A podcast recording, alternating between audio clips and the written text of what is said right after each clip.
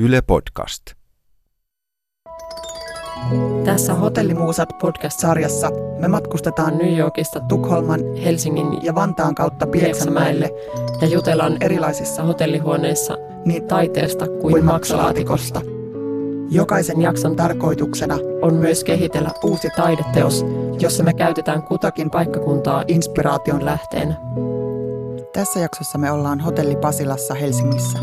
Me puhutaan Seppo Heikinheimosta, taideteosten vastaanotosta, hellyydestä ja kuoleman hyväksymisestä. Me ollaan tänään Hotelli Pasilassa, eikä suotta. Me ollaan täällä Seppo Heikinheimon muistoksi. Seppo Heikinheimo oli legendaarinen Hesarin musiikkikriitikko, joka teki tässä hotellissa itsemurhan toimitettuaan sitä ennen kustantajalle muistelmansa, Mätämunan muistelmat. Oliko se vuonna 1997? 97, joo, joo, toukokuussa. Hän oli monella tavalla varmaan tosi poikkeuksellinen persoona. Pekka Tarkka kirjoittaa muistokirjoituksessa, joka julkaistiin varmaan saman tien, muistaakseni samalla viikolla jopa silloin 97 toukokuussa. Seppo Heikinheimosta näin. Työtoverini Seppo Heikinheimo oli kaikissa mielipiteissään ja ratkaisuissaan jyrkkä ja ehdoton, aina kaksijakoisuuteen asti. Hänelle oli vain hyvää ja pahaa. Kriitikkonakin hän tunsi vain parhaan ja kehnon. Hän ei ollut aivan tavallinen toimittaja, sillä hän ei tyytynyt maailman tarkkailemiseen. Jos tapahtumista puuttui dramatiikka, hän järjesti sen itse. Usein hän oli itsekin uutinen. Sitten taas puolestaan 20 vuotta myöhemmin vuonna 2017 Vesa Sireen kirjoittaa Heikin heimosta niin, että minäkin kaipaan vanhempaa kollegaani en sitä naljailevaa julmuutta, jonka mukaan suomalainen viulunsoitto ei ole kaukana tiskipöydälle sulamaan nostetusta pakastekalasta, tai jonka mukaan Olli Mustosen soittama Beethovenin viidennen pianokonserton esitys Turun musiikkijuhlilla 1990 kuului kunniapaikalle esittävän säveltaiteen historian kauhukabinettiin. Ensinnäkin kaipaan sitä, että hänestä muistetaan muutkin kuin julmuudet. Toiseksi kaipaan sitä, että Heikin heimo ymmärrettäisiin pitkän linjan jatkajana eikä poikkeuksena. Niin tavallaan eihän me täällä siis olla pilaa Heikin heimosta tekemässä, vaan jotenkin jonkinlaisen tribuutin nimissä, just täällä Hotelli Pasilassa, niin, puhumassa kritiikistä. Niin, rek, requiem, tällainen ikään kuin muistokuva tai muistokirjoitus, ää, jonkinlainen postuumisti tehty kunnian palautus, jos niin voi sanoa. Ehkä niin. Niin kuin itse tässä nyt olisi jossain positiossa, jossa voisi Seppo Heikinheimolle kunnian palauttaa, mutta jos olisin, niin tällä palauttaisin. Meillä on siis sängyllä Seppo Heikinheimon Mätämunan muistelmat ja mulla on kaksi muutakin viittauskohdetta, jotka on vähän abstraktimpia kuin toi tuosta kirjasta meitä virneellisesti tuijottava Seppo. Kansikuvasta Kansikuva siis. mies. tota, Kansikuva poika. Niin. Mä ajattelin puhua siis fetissistä tänään sun kanssa, tai jotenkin tuoda tähän kysymyksen fetissistä.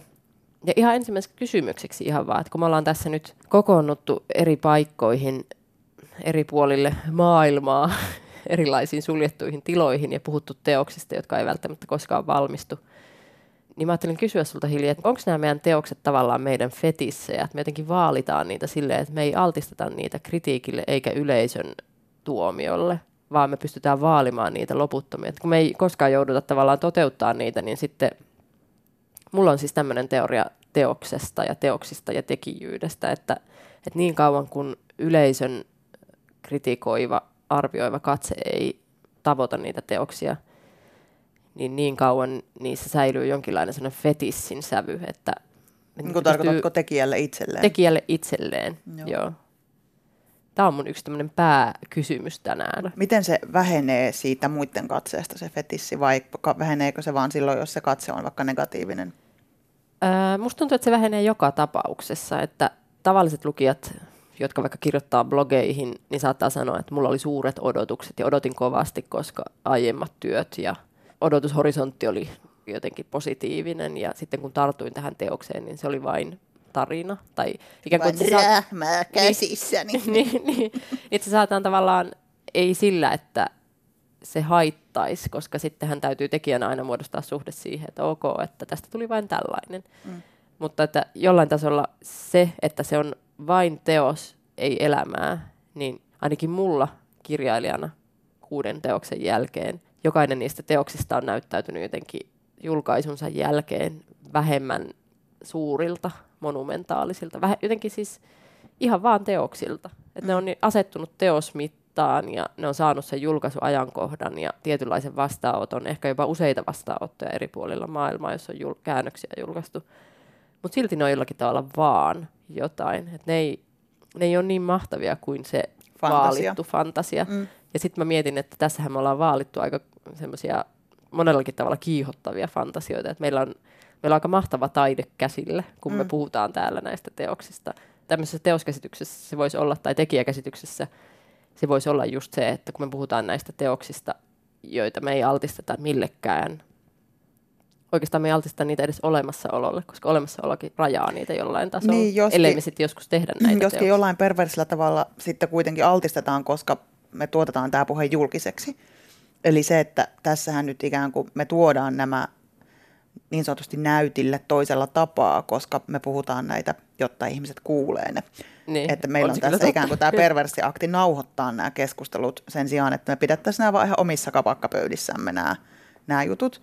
Mutta siis, että sillä tavalla mä väittäisin, että sen sijaan, että ne teokset tai teosfantasiat, mielikuvat, ehdotukset, mitä me ollaan keksitty ja kehitetty, niin sen sijaan, että ne olisi fetissejä, niin fetissi itse asiassa on tämä tapahtuma sinänsä. Nyt mennään kyllä metaan ihan niin. täysillä niin. syvään Ei se haittaa, mennään meta, mutta, metaan. Mutta, niin tota, mutta siis, että tämä, että vielä haluaa, että joku ikään kuin tulee ikään kuin kuuntelemaan sitä, mutta ei pääse tähän tilanteeseen, vaan kuuntelee sitä myöhemmin editoituna versiona, niin siinä, niin. siinä on musta jotenkin niin kuin, niin kuin sen lähemmäksi jonkinlaista masturbaatio peep showta ei varmaan tekijä kykene. Mä tiedän yhden kuulijan, joka iloitsee tästä metatasolla hotelli Pasilassa. Kun mun tehtävä on sitten aina kysyä Kirstiltä eli Riikalta näitä termien teoreettista taustaa, jopa etymologiaa välillä, niin sitten kun kerran Riikka niihin vastaan, niin sitten mun tehtävä on olla tämä rautalankamalli, eli tuoda tämä tämmöinen kansan syvien rivien ääni,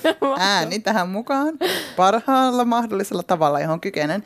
Niin sitten mä ajattelen niin kuin fetissiä, siis itse tavallaan niin kuin että se on kuitenkin, ja, nyt kun viittasit jo pervertikkoon, niin se on kuitenkin niin voimakkaan seksuaalisesti latautunut kansantajuinen taso siinä fetissisanassa, että mulle ikään kuin jää kysymykseksi se, että tässä meidän mielikuvataiteiden tekemisessä, niin mikä on ikään kuin se kiihottumisen maksimi, että onko tämä ikään kuin, niin kuin, että onko tässä joku keskeytetyn yhdynnän logiikka tässä meidän podcast-sarjassa että me puhutaan niin kauan, kunnes se melkein tapahtuu ja sitten sitä ei tapahdukaan. Mm. Niin se on kun, muuten totta. Ja, että mi, mi, ja sitten miksi niin? Onko se ikään kuin, että kampitetaanko me meidän omaa tekemistä vai onko se ikään kuin jonkinlainen, onko se niin kuin itsetuhoinen ele, onko se altistamisen ele, että tästä me vaan jaetaan tätä ei materiaalista pääomaa muiden kuultavaksi. Ja muistan eräänkin professorini mulle todenneen, että kyllähän luoville ihmisille uusia ideoita tulee, älä sitä pelkää, jos joku ne varastaa.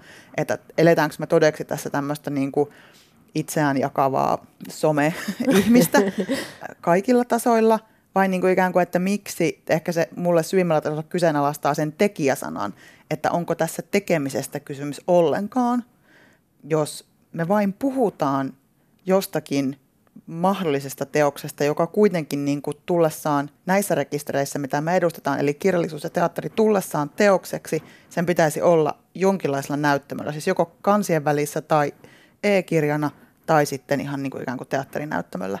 Ni, niin mitä tekijöitä me ollaan? Siis jotain onanoijia, jotka itsensä paljastaa ja niin. mihin me niin kuin vertaudutaan tällä podcast-projektilla? Se on muuten totta, että tässä on sellainen tietty sävy, että toi keskeytetty yhdyntä on mun hauska. Ja sitten mulla taas on irvokkaan tarkka raportti, eli aina se kirja, ja kun siihen palaa, jos mä palaan vaikka mun esikoisteokseen, joka on kirjoitettu täysin vailla niin kuin tietoisuutta kriitikon katseesta ja siitä, miten mun kirjoja voitaisiin mahdollisesti lukea, niin se kiusallinen maamerkki, joka siellä elää, toki myös jotenkin hellässä mielessä, että lukiolaiset lukee sitä edelleen, ja tosi monet tarttuu mun rajateokseen yhä vielä 14 tai 13 vuoden jälkeenkin, mutta se, että kun mä itse avaan sen, jos avaan, niin se on niin kuin monella tavalla kiusallinen ja ne sanat on siellä just tietynlaiset, että ne on jotenkin liian, liian niin kuin tiettyä merkkaavat sanat. Että se kirjallisuuden merkityksellisyys on jotenkin niin kuin toisen tyyppistä, ihan päinvastaista tässä mielessä kuin teatterin, koska mm. tavallaan, että sulla, sä voit puhua niistä sun teoksista, jotka oli silloin ja jotka jotkut muutkin saattaa muistaa, ja sitten, että mun teokset pystyy paikantaa sille, että sinä kirjoitit vittu mikä vittu Tuo, vuonna 2006. Niin. Että mitäs nyt sanot Me Too-aikana siitä? Niin, niin. no, en tiedä. Niin.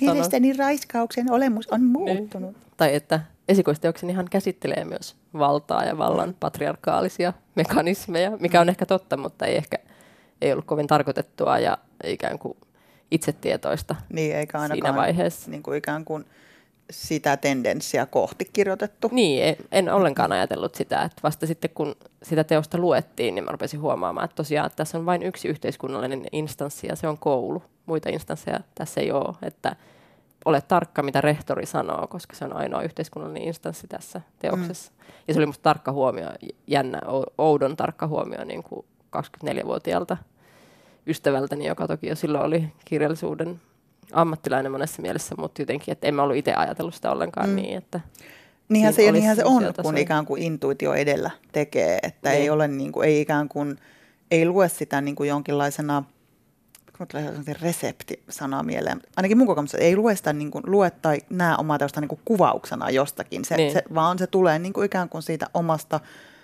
omasta sisäisestä maailmasta käsin kuitenkin niin. enemmän kuin ikään kuin sellaisena, että se analyysi tulee vasta myöhemmin. Se analyysi tulee vasta kilometrien myötä niin, jossain määrin. Niin. Nyt en tarkoita, että esikoistekijät olisivat epäanalyyttisiä, niin. mutta sen oman tekemisen ja oman, nyt tulee kova sana väite, oman mm. väitteen mm.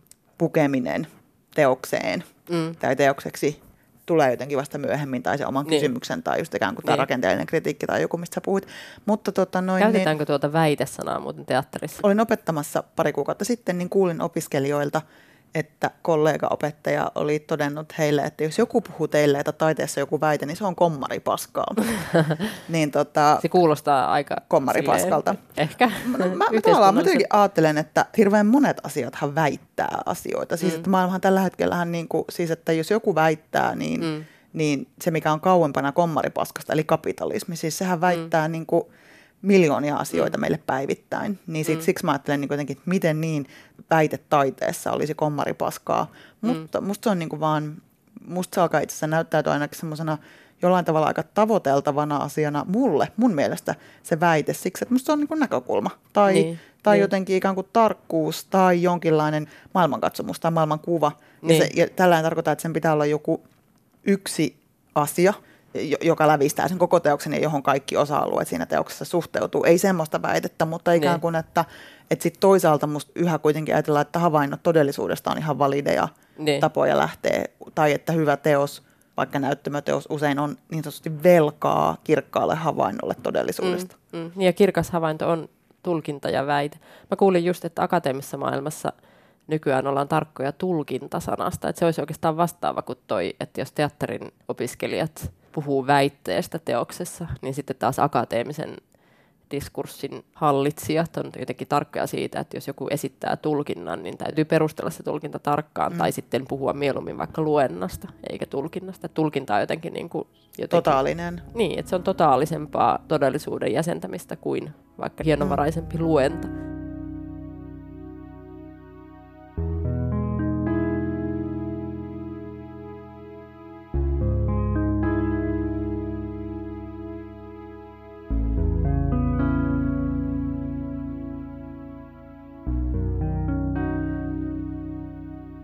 Meillä oli myös tehtävä toisillemme. Meillä joskus niitä on, joskus ei niin, ole. Paljon unohtunut niin, tota, tota, niin. Luetaanko me omaa kritiikkiä? Minusta se voisi olla jopa niin kuin just tälleen perversillä tavalla hauskaa lukea. Voidaan, voidaan itse, tehdä, voidaan tehdä näin. Varsinkin silloin pystyy pääsemään sen yli, jos on sattunut tekemään kirjoitusvirheen, niin voi korjata lennosta. Niin. Mutta siis tehtävä oli se, että me piti kirjoittaa itse omasta kuvitteellisesta teoksesta kritiikki.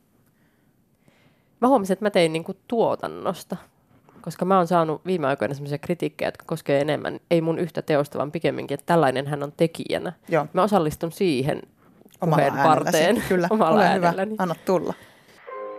Pulkkisen taiteen lainausmerkeissä ongelma on ennen muuta sen epäomaperäisyys. Tunteen latteus, tunteen, jota voi erehtyä pitämään omaperäisenä vain siksi, että se on puettu pulkkiselle tyypillisesti monumentaalisuuden naamioasuun.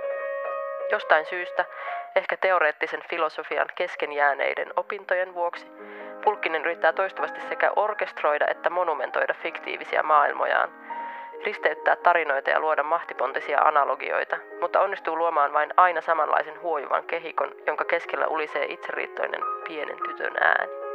Jos klisee määriteltäisiin täsmällisimmin, eli ei kopioimiseksi tai kuvapainosjäljennökseksi, vaan jo esitetyn merkityksen, tunneilmaisun tai komposition kuluneisuudeksi, pulkkisen proosa täyttäisi sanakirjamääritelmän ääriään myöten. Jatkanko tähän perään ja puhutaanko Jatka sitten, mitä aukeaa? Malagan kadun armoton rakkauskirje kuolleelle miehelle on tämä otsikko. Hilkka-Liisa Iivanaisen uusin näyttämöteos käsittelee faniutta, inspiraatiota ja altavastaajan katsetta. Se on alaotsikonsa mukaisesti rakkauskirje kuolleelle miehelle. Tässä teoksessa Iivanen asettaa näkyviin sen, mistä on toisaalla jo pitkään puhunut. Hän valitsee teoksen keskiöön oman keskinkertaisuutensa. Iivanaisen teos on Iivanaiselle tyypillisesti hieman kryptisesti viihteellisen ja taiteellisen välimaastossa. Sen esikuvia ovat toisaalla Smack the Ponyin trashilla leikittelevä brittihuumori tai HBOn Veep-sarjan kirosanojen täyttämä taitavasti ylinäytelty poliittinen komedia. Käsikirjoituksen todelliset feministiset sävyt ovat vastarintaisia ja älykkäitä, mutta eivät varsinaisesti provosoi. Iivanainen pyrkii näemmä niin sanottuun viisaaseen feminismiin, joka ei vastusta ketään, mutta kyseenalaistaa kaiken. Mua siis kiinnostaa tässä kritiikikeskustelussa myös siis itsetietoisuuden käsite, että kun mä muistan sen, että miten ihanaa oli kirjoittaa silloin, kun ei ollut vielä julkaissut mitään, että mitä kaikkea siihen liittyi, siihen kirjoittamiseen.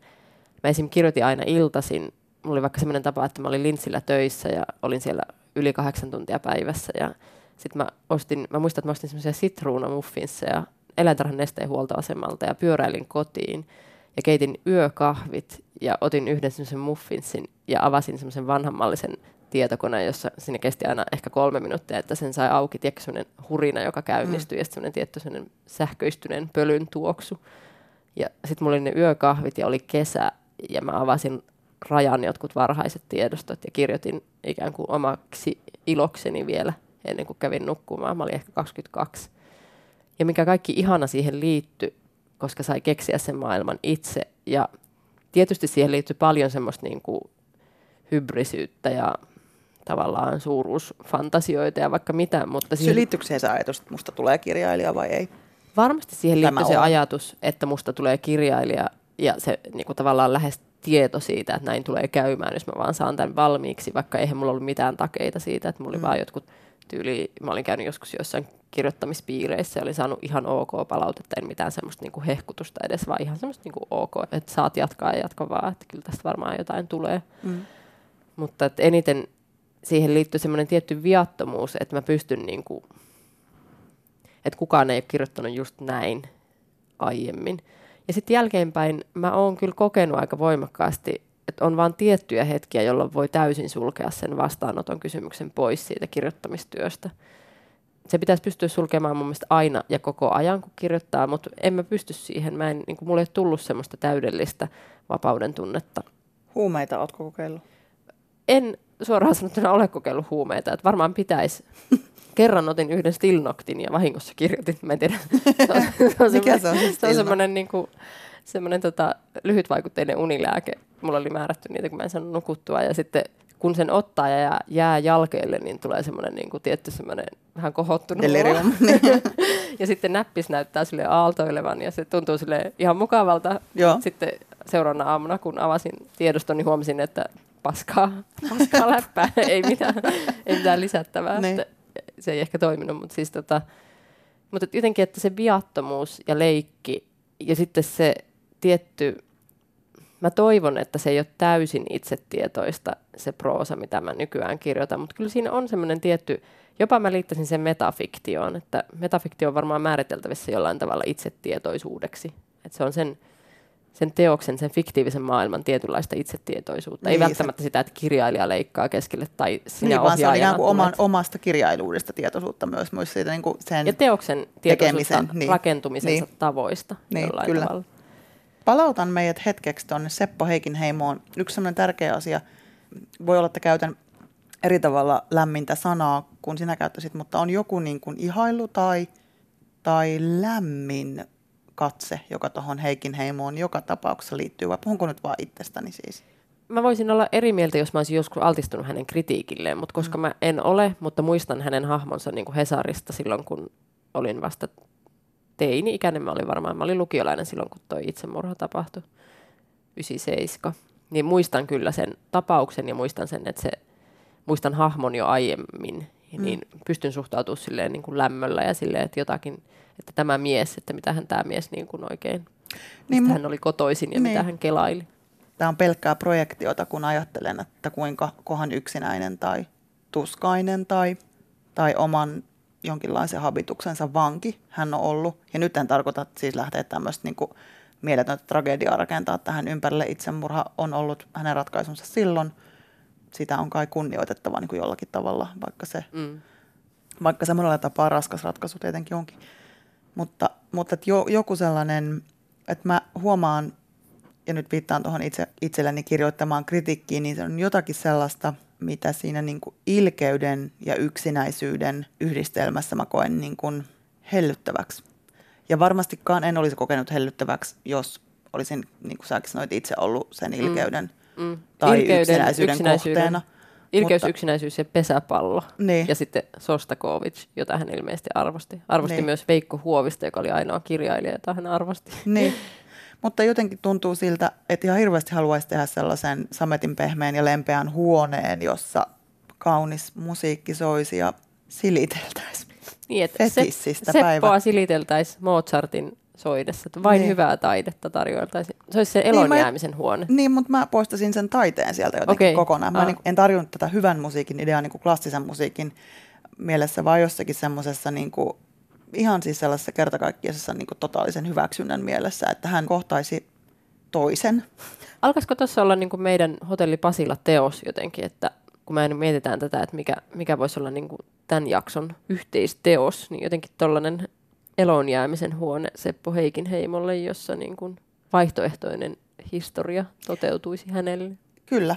Tai sitten irrallaan hänen henkilöstään elonjäämisen huone yksinäisille miehille. Kun se sanoo näin, niin syntyy voimakkaat prostituution mielikuvat, mutta, mutta hyväksyn ne. sen huone. Aa, Su- ihan kauhean. Ei. Aa, miksi mä sanoin mutta, mutta mä ajattelen, mä ajattelen sitä semmoista, siis, siis mulla, mä palaan tosi usein tämmöiseen tutkimukseen tai pienen lainauksen tutkimuksesta, johon mä olen joskus vuonna 2003 tai 2004 siis parikymppisenä törmännyt, jossa olisiko ollut Väestöliiton tai jonkun vastaavan tahon tekemiä seksuaalisuustutkimuksia, jossa ehkä Osmo Kontula tai joku vastaava suomalainen Joka seksu- on muuten vähän saman näköinen kuin se seksuaalisuuden asiantuntija oli kerännyt tietoa suomalaisten seksuaalifantasioista, niin mulle jäi mieleen tämmöinen, ja nyt voi olla, että muistan väärin, mutta näin mä sen muistan, että tyypillisen suomalainen fantasia on se, että joku ottaisi kädestä ja taluttaisi sänkyyn. Oi, mä en ole kuullut tuota. Ja siis tämähän voi olla nyt mun ihan, ihan niin. oman My Little Pony mielikuvituksen tota, niin. aikaan niin. saanos, että se olisi tollainen merkitys. Mutta sitten mä oon ainoastaan kerran, kun mä oon tästä puhunut aika monessa otteessa, ikään kuin ton hellyyden tai jonkun semmoisen rupisuuden hyväksymisen, pöljän rakastamisen mm. tai, tai ilkeyden rakastamisen tai tämmöisten niin kuin teemoista, niin tota, vain yhden kerran yksi ihminen on ikään kuin ymmärtänyt sen semmoisena jollain tavalla sadomasokistisena niin. ä, fantasiana. Ja niin. kaikki niin. muut, likimain kaikki muut on nähnyt se jonkinlaisen tämmöisenä niin kuin vähän niin kuin, että aikuinen vaipoissa, ha- hauras, tosi hauras kuva. Niin. Ja jotenkin tosi just se semmoinen, että kaikki, kaikki selviytyminen sulaa pois ja on niin. vaan se, niin kuin, niin. että please ota jotenkin löperö ihminen siinä. Niin. Nehän on liikuttavia, kun toi Reetta Meriläinen, joka oli Hesarin, muistanko oikein, päätoimittaja silloin, kun Heikin Heimo tappoi itsensä. Hän on myöhemmin kuvannut, että se on ollut hänen elämänsä traumaattisimpia kokemuksia, että Seppo Heikinheimo soittaa hänelle. Ja tästä oli aiemminkin kuulemma ollut puhetta tästä itsensä tappamisesta, ja Heikinheimo oli uhkailut tällä.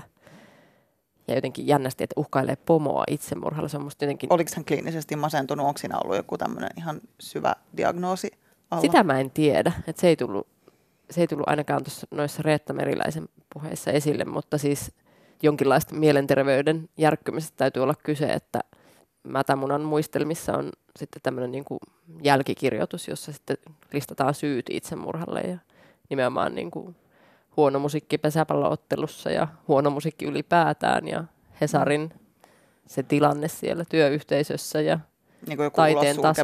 tai se, sen tyyppinen vai? No vaikea kuvitella, että se olisi ulossulkemista, koska sitten toi Kai Laitisen kritiikki tästä Mätämunan muistelmista, siinä pantiin merkille se, että hän on nauttinut siis poikkeuksellista etuoikeutta siellä Hesarin toimittajistossa. Mikä ei tietenkään poista sitä, Ei se että tarkoita se sitä, etteikö se voisi olla niin. ulossuljettu, mutta kyllähän siis jonkinlaista eksistentiaalista ulossuljettuutta täytyy kokea, että päätyy tuon tyyppiseen ratkaisuun. Mm. Ota mua kädestä ja vie mut pois näkyvistä. Ota kiinni ja taluta mut sänkyyn ja päästä mut pinteestä. En tahdo enää vastuuta. On aikuinen vai poissa. Ota kiinni ja taluta mut sänkyyn. Tahdon tuulessa huojua. Se, miten liikuttavaa ja haurasta on lukea tuota Reetta Meriläisen todistusta siitä, että, että minkälaista oli vastaanottaa se puhelu, että Seppo, sinä olet siellä ja yritän nyt vielä vähän ja en tiedä missä olet, mutta ilmeisesti olet nyt päättänyt ja puheesi alkaa sammaltaa ja jotenkin mm. linja on yhä auki ja jotenkin koko se tilanne, että, että kyllähän siinä niin kuin haurauden, ihmisyyden ja kaiken muun kuin taidekritiikin ytimessä ollaan. Siis mm. että silloin mm. ei, ei ole kysymys taidekritiikistä, vaan haurastuvasta pois hiipuvasta ihmisestä. Ja jolloin taidekritiikki näyttäytyy jotakin, jonakin niin kuin äärimmilleen vietynä konstruktiona, jolla maskataan tai peitetään tämä. Niin, että niin. Mikä, mikä on niin kuin jollain tavalla niin kuin paras mahdollinen, pätevin mahdollinen suojautumiskeino on ottaa ikään kuin korkeakulttuuri niin. kritisoi, kritisoinnin kohteeksi niin. ja tehdä siitä. Niin. Mä en tarkoita, että hänen koko uransa on ollut vain masennuksen piilottamista, niin. mutta ikään kuin se, kuinka sen kaltaisen älykkyyden taakse voi kätkeytyä ja miten pirun paljon pystyy niin kuin älyllä peittämään, niin. on ihan niin. käsittämätöntä. Niin. Ja nyt sanoo ihminen, joka on syntynyt vuonna 80, eikä ole Seppo Heikinheimoa koskaan tavannut mm. missään mm. tapahtu, tapahtumassa tilaisuudessa, enkä ole ollut missään tekemisissä hänen kanssaan, että, että sanottakoon, että tässä on nyt tosi voimakkaasti niin kuin mielikuvien varassa niin, mennään. ei me tunneta häntä mm. eikä olla oltu hänen vaikutuspiirissään millään tavalla. Se on yllättävän julkinen itsemurha, kun en tarkoita, että se teko on julkinen, mutta, mutta se on niin kuin julkisuudessa olevan ihmisen itsemurha, josta on tehty kauhean tiettäväksi mm. se itsemurhan luonne. Mm. Että mikä on musta, niin kuin, se ei ole kauhean tyypillistä Suomessa kuitenkaan. Mm. Ei kyllä ole, joo. Et, ja sitten tuossa Pekka Tarkan muistokirjoituksessa, joka ilmeisesti julkaistiin pari päivää sen jälkeen, niin siinä, siinä tyyliin sanottiin, että Heikinheim kuoli maanantaina. Syy oli itsemurha. Että se tavallaan tuli heti tämä. Mm. Et ehkä se on niin kuin suhteessa, johdonmukainen suhteessa hänen henkilöönsä, että, että mitäpä tätä nyt kiertelemään. Että niin. Hän halusi tämän varmaan julkistettavan näin. Niin, että tuntuu, että jonkinlaiselle niin kuin julkiselle alttarille se kuolema ja kuoleminen on asetettu. Niin. Jos ei hänen Seppo Heikenheimo omasta tahdosta, niin sitten muiden toimesta. Niin. Ja sitten kuitenkin mun kokemus on se, että niin ei aina ole, ja varsinkin kun ihminen on itse ikään kuin, niin kuin toimittaja tyyppisessä ammatissa, niin, ja se niin. ympäristö on sitä samaa, niin voisi ajatella, että siellä sitten tavallaan se, niin kuin se toimittajan etiikka sit suojaisi niin. Seppo Heikinheimon itsemurhaa, jos sitä olisi niin. ollut tarpeen suojata. Niin. Että tulee sellainen tunne, että se on haluttu tehdä tietoiseksi ja että hän on itse ehkä jopa halunnut tehdä sen tietoiseksi, että näin oli niin. oman käden kautta. Ajattelin kysyä niinkin rajua asiaa, että jos sun pitäisi tehdä viimeinen teoksesi, niin mikä se olisi? Jos sen jälkeen tavalla tai toisella ei tule enää muuta. Niin. Mä oon nyt ainakin viime aikoina aikonut hylätä just tuommoiset monumentaaliset ja kokonaisnäkemyksen maailmaan ja todellisuuteen avaavat teokset. Ja kyllähän se viimeinen teos olisi sitten olisi suuri houkutus tehdä juuri sellainen, eli just semmoinen teos, joka niin kuin selittäisi tavallaan kaiken, mutta sitten, että, että miten se voisi tehdä raikkaasti ja pitäisikö se tehdä sitten jotenkin ensyklopedisesti. Miksi se pitäisi tai... tehdä raikkaasti? Miksi se olisi velkaa jollekin arvostelmalle tai jollekin niin. tavallaan, että niin. miksi, se, miksi se ei saisi olla sitten juuri semmoinen, kuka sen raikkauden siihen sitten määrittäisi? No toi on just se kauhea kysymys kritiikistä ja vastaanotosta, että mä en enää tunne sitä viatonta raikasta itseäni, itseäni kirjoittajana. Jäin jotenkin miettiä sitä kuvaa, että kun mä mietin vähän meidän teosta Heikin Heimon kanssa, sitten me tarvittaisiin se muusikko kävelemään sisään ja se soittaisi jotain Soittaisiko se jotain ihan kauheaa musiikkia Heikin Heimon mielestä vai soittaisiko se jotain niin kuin ainoa musiikkia, mitä Mut Heikin siis, oliko tämä joku eri huone vai palasiko se siihen samaan huoneeseen, missä, missä mä ehdotin, että entäs jos ei mitään musiikkia, vaan pelkästään Eiku, ai niin, Mä en, tiedä, mä en tiedä, missä huoneessa mä nyt sijaitsen, mutta mä en kiinni siihen huoneeseen, että se mm. jotenkin kriitikko olisi siellä.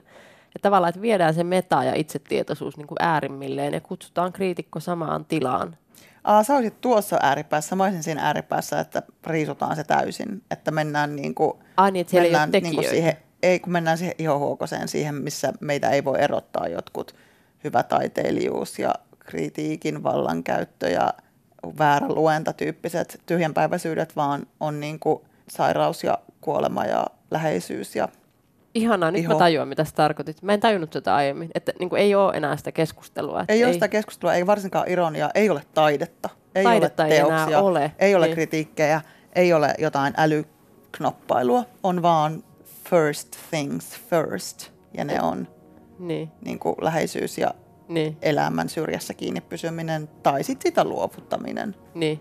Nyt mä ymmärsin, mitä sä tarkoitat. Joo, mutta miten siitä saisi teoksen? se olisi semmoinen huone, minne mä vähän niin kuin semmoinen, mä oon joskus aikaisemmin maininnut tämän self-help niin. Niin kuin taideteoksena ajatuksen. Niin se olisi vaan siis ikään kuin, mä ajattelin, että se olisi tämmöinen niin kuin upottava, osallistava teos, jossa sinne huoneeseen mentäisiin. Siksi mä sanoin, että prostituutio ei olisi kaukana, että siinä on niin kuin tietynlaiset tämmöiset lä- lähelläolon tai läsnäolon palvelut, mitä se niin. esiintyjä voi tehdä, mutta vailla sellaista ikään kuin, se pitäisi olla niin kuin oikeaa yhdessäoloa. Sen pitäisi siis Eli niin- täysin. Niin, niin immersiivinen taide, eli mukaan kutsuva ja uppoutumaan kutsuva taideteos, että, niin, että se pitäisi olla oikea meta yhteyden kokemus. Tavallaan niin. suljetaan pois. Toi on kaunis, joskin hyvin, niin kuin joko hyvin epämuodikas tai niin muodikas, että se ei ole vielä muotia ajatus. David Bowie henkinen niin. teos.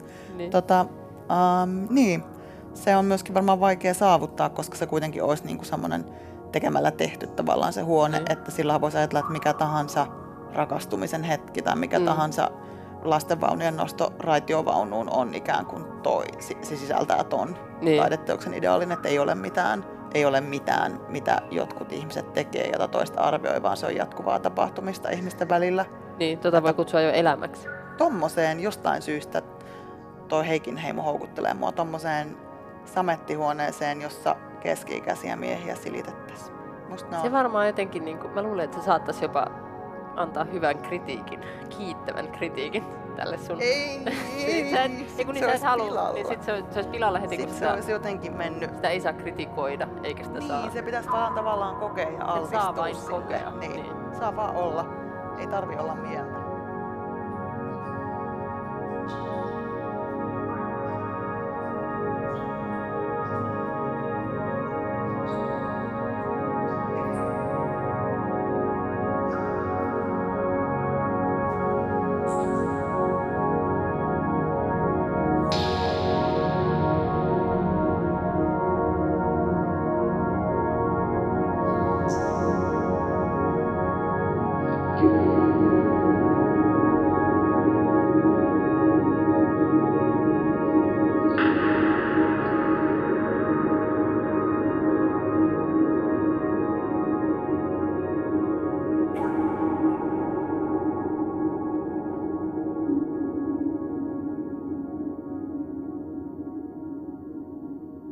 Palautan siihen, että uimahalli oli sulla joskus kokemus tämmöisestä tavallaan puhdistumista, niin siinä mä uskon, tai siis riisuutumisesta semmoisessa monien kerrosten riisumisesta. Että Joo. mä käsitin, että sulle julkisissa, siis tämmöisissä kunnallisissa uimahalleissa tulee usein kokemus siitä, että täällä ollaan jotenkin ihmiset sinänsä. Joo. Jollakin semmoisella tasolla, millä ei muuten olla. Ja siihen liittyy kyllä se alastomuus, mutta siihen liittyy myös jotenkin ne rutiinit, mitä siellä tehdään ja, Niin, ja tavallaan rutiinit, se... miten mennään altaaseen ja sitten toisaalta se semmoinen itä-saksalainen tai itäblokkityyppinen semmoinen ne isot kyltit, että älä mene altaaseen ennen pese. Ensin suihkuun, niin, ensin sitten saunaan, sitten suihkuun ja uimaan. Niin, niin tämmöiset niin kuin isot rumat kyltit ja sitten se, että kaikki oikeasti tekee ja toteuttaa ne rutiinit niin, niin kuin kuuluu. Ja sitten se alastomien vartaloiden loputon kirjo. Itse asiassa se toteuttaa jollakin tavalla ton sun Heikin heimovisioteoksen, että, että täällä me ollaan, me ollaan tässä samassa liemessä ja kun me noustaan tästä, niin me ollaan jotenkin oltu yhdessä ilman konflikteja tässä mm. hetki. Mm. Sitä voi nimittää elämäksi varmasti. Niin, mä ajattelen, että siihen liittyy joku semmoinen toive, voisin kuvitella, että monia ihmisiä yhdistää semmoinen, että nyt se paskajauhaminen tavallaan loppuu. Oli se minkä tahansa paskajauhaminen, oli se niiden niin. omien työasioiden paskajauhaminen, oli se joidenkin kuka vie roskat, siivoo, ottaa jakkimakupalan kannet niin. irti pöydästä, kun ne on liimautunut siihen. Tosi vahva kuva. Milloin me mennään sinne parisuhdeterapiaan, kun menit tekemään sitä, tätä ja tota niin. tyyppinen paskajohminen. Niin. Milloin se on niin kuin omien vanhempien Kanarian matkan 70-vuotisjuhlien järjestäminen tai mikä ikinä. Niin. Että paskajohminen loppuu nyt ja mä saan vaan olla. Niin, niin. Um, Toi on kyllä ainakin mun vahva kokemus mm. uimahallista. Ja niin. ehkä sit siitä jostain safe spaceista. Jos sä teet sen teoksen, Heikin heimaa me ei ehkä sinne saada muuten kuin hologrammina, mutta jos sä teet sen teoksen, niin mä tuun sinne olemaan. Se Heikin heimo on mulle olennainen siksi, että se virittää minussa halun olla sellaisessa suhteessa toiseen ihmiseen. Mm. Ja jonkinlaisen ikään kuin tällaisen, siinä on, niin kuin, siinä on läsnä jonkunlainen niin kuin laajasti ymmärretty omaishoitajuus. Siis joku semmoinen, niin. että me kaikki ihmiset ollaan, siis mä vaihtaisin vielä sen lähimmäinen sanan asialle omaishoitajuus. Siis joku niin. ikään kuin jonkunlainen velvoitteinen – mutta lämmin suhde, mutta siitä on pois niin kuin, tavallaan se uskonnollinen mm. aspekti, vaan se on jotain semmoista, niin kuin, se on niin kuin, tosi, sit siinä syödään niin kuin lihamureketta, että siinä on jotain semmoista mm. tosi tavallista, mm. tavallista, niin. eikä mitään niin kuin, niin. Jeesusta. Niin. Mä ymmärrän ton, mulla tulee mieleen siis Koetseen 2003 Nobel-kirjallisuuspalkinnon saaneen J.M. Koetseen teos Häpeäpaalu, eli Disgrace, jossa – se päättyy siihen, että professori virkansa menettänyt, tämmöisen seksihurjastelun kautta menettänyt mies päätyy Etelä-Afrikassa maaseudulle tota, auttamaan niin kuin tämmöisessä koirien viimeisessä terminaalihoitolassa. Että se auttaa niin koiria kuolemaan. Mm. Ja sillä on siellä muutamia muitakin tyyppejä, jotka tekee sitä samaa hommaa. Ja siis antaa niille jotain ilmeisesti tämmöisiä tapporuiskeita koirille, joita kukaan ei enää halua. Ja sitten ne niin polttaa ne koirat. Ja se on niin kuin hyvän tahdon ja hyvän tekemisen ele niitä koiria kohtaan tilanteessa, jossa kukaan ei enää muuten huolehtisi niistä koirista. Eli se käyttää paljon tätä dog god-vertausta. Ja siinä on jotain ikään kuin uskonnollista ilman, mm. että Jumalaa tarvitsisi, tai kysymystä Jumalan olemassaolosta tarvitsisi sotkea siihen mukaan. Ja tästä tulee jotenkin aika kaunis viittaus Heikin heimoon, joka, jonka niin kuin itsemurha oli kontribuutio ateismille jollain tasolla. Niin ehkä hänen henkiin palauttamisensa teoksessa olisi tavallaan kontribuutio sille, että Jumalaa ei tarvitse edes olettaa, että me voidaan jotenkin tehdä hyvää toisillemme mm. siitä huolimatta.